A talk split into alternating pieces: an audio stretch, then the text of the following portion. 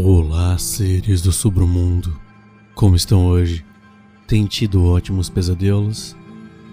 Eu queria começar esse cast, como sempre, agradecendo aos patrões, porque é por causa deles que vai ser possível a gente começar em breve um novo projeto.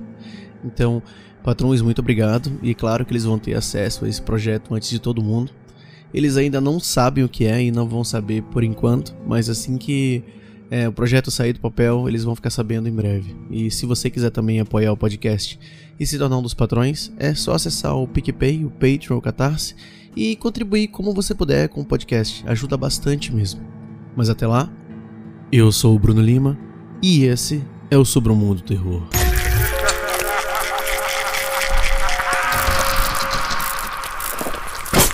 Sobre o Mundo Terror.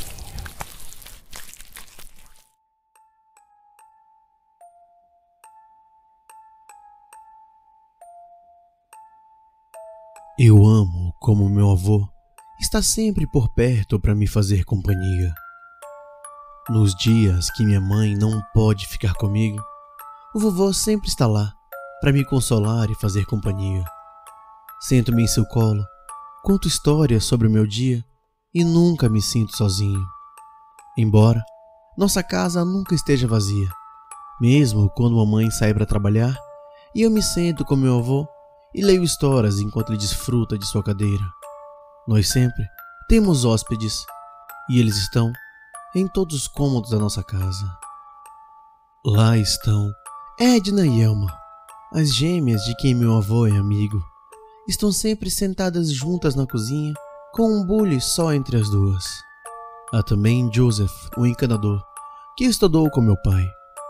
Frequentemente, sentado com ele em seu escritório, o meu pai está curvado sobre a mesa, com um sorriso em seu rosto, sempre olhando para o anuário do colégio, enquanto Joseph o faz companhia como fazem os velhos amigos. A menos que a mamãe precise usar uma cadeira extra, Joseph apenas fica ao lado de papai enquanto ele olha o seu anuário. Depois, temos nossos convidados mais jovens, como Beth e Thomas, que têm mais ou menos a minha idade. Frequentemente, eles ficam lá em cima quando eles não estão brincando comigo. No entanto, eu realmente não me importo se Thomas fica lá em cima com sua mãe e seu pai. Ele nunca fala comigo e sempre faz uma cara estúpida para mim quando tento brincar com ele.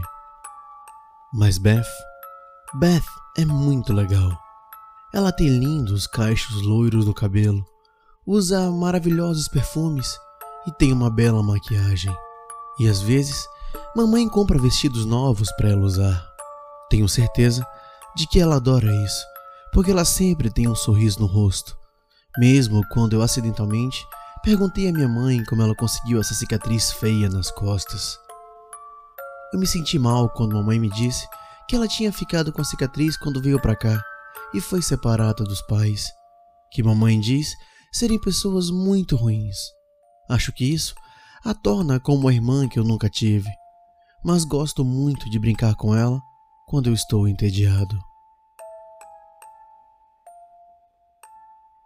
Essa noite, minha mãe disse que teremos outro convidado e um novo amigo para eu brincar.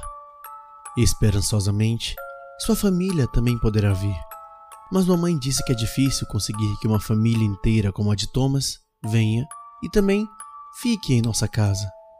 Portanto, antes de sair para o trabalho, ela me disse que estará em casa à meia-noite. Ela me deu um beijo na bochecha, arrumou suas ferramentas e me disse para abrir um espaço no quarto da Beth para o novo garoto ficar. É a última vez que falo com minha mãe antes de ela sair para o trabalho. Então, eu subo e vou arrumar o quarto. Demora um pouco, e quando termino, não quero brincar com Beth como costumo fazer. Então, pego um livro de histórias da estante de Beth e desço para a sala de estar. Como sempre, o vovô está lá, sentado em sua cadeira de balanço, esperando que eu venha sentar em seu colo e contar a ele como foi meu dia. Então, eu subo em seu colo e me aninho contra ele enquanto lhe conto sobre nosso convidado. Ah, Ele parece ficar muito empolgado quando um convidado novo chega. Mas naquele momento, eu noto que alguma coisa está errada. Sua cabeça está mole por um lado e os olhos estão fechados. Então, nesse momento, eu pulo do colo dele e vou para a cozinha o mais rápido que posso. Passo correndo por Edna e Elma e vou imediatamente para a última gaveta ao lado dos talheres. Lógico, onde guardamos os suprimentos de emergência do meu avô. Volto para a sala de estar, parando na porta para lembrar minhas maneiras e digo boa noite para Edna e Elma antes de voltar para encontrar o vovô. Naquele momento, olho para o pescoço dele. Vovô, seus pontos saíram de novo. Vou levar uma eternidade para consertar seu pescoço como da última vez. Ai, se ao menos a mamãe tivesse costurado você com uma máquina e usado miçangas para enchê-lo como fez com Beth, em vez daquele algodão frágil. Mas não estou chateado com ele. Não é culpa dele. Mamãe só estava aprendendo quando o trouxe como convidado. Tínhamos acabado de nos mudar para o bairro e ela queria ter certeza de que nunca mais ficaríamos sozinhos novamente. Mas é claro que agora nossos convidados podem sentar-se eretos e nunca cair. E mamãe diz que um dia ela vai sentar ao lado do vovô, enquanto eu estarei trazendo novos convidados para nos fazer companhia. Gostaram da história, seres do Sobre-o-Mundo? Eu imagino que vocês gostem de uma história macabra de vez em quando. Então, por que não brincar com os mortos às vezes? Espero que todo mundo tenha gostado. E não se esqueça de seguir a gente em todas as redes sociais: no Instagram, no YouTube, no Twitter, no Facebook, onde mais você puder. E se puder ir até o YouTube e se inscrever no canal, ajuda muito o canal a crescer. Para quem não sabe ainda, eu adoro ver feedback de todo mundo. Então, por favor, quem puder, manda um e-mail, manda uma mensagem no Instagram, me avisa com um alerta de fumaça. Eu sempre gosto de saber o feedback para poder melhorar cada vez mais o podcast para vocês. Então, eu espero que vocês tenham gostado. Boa noite e bons pesadelos.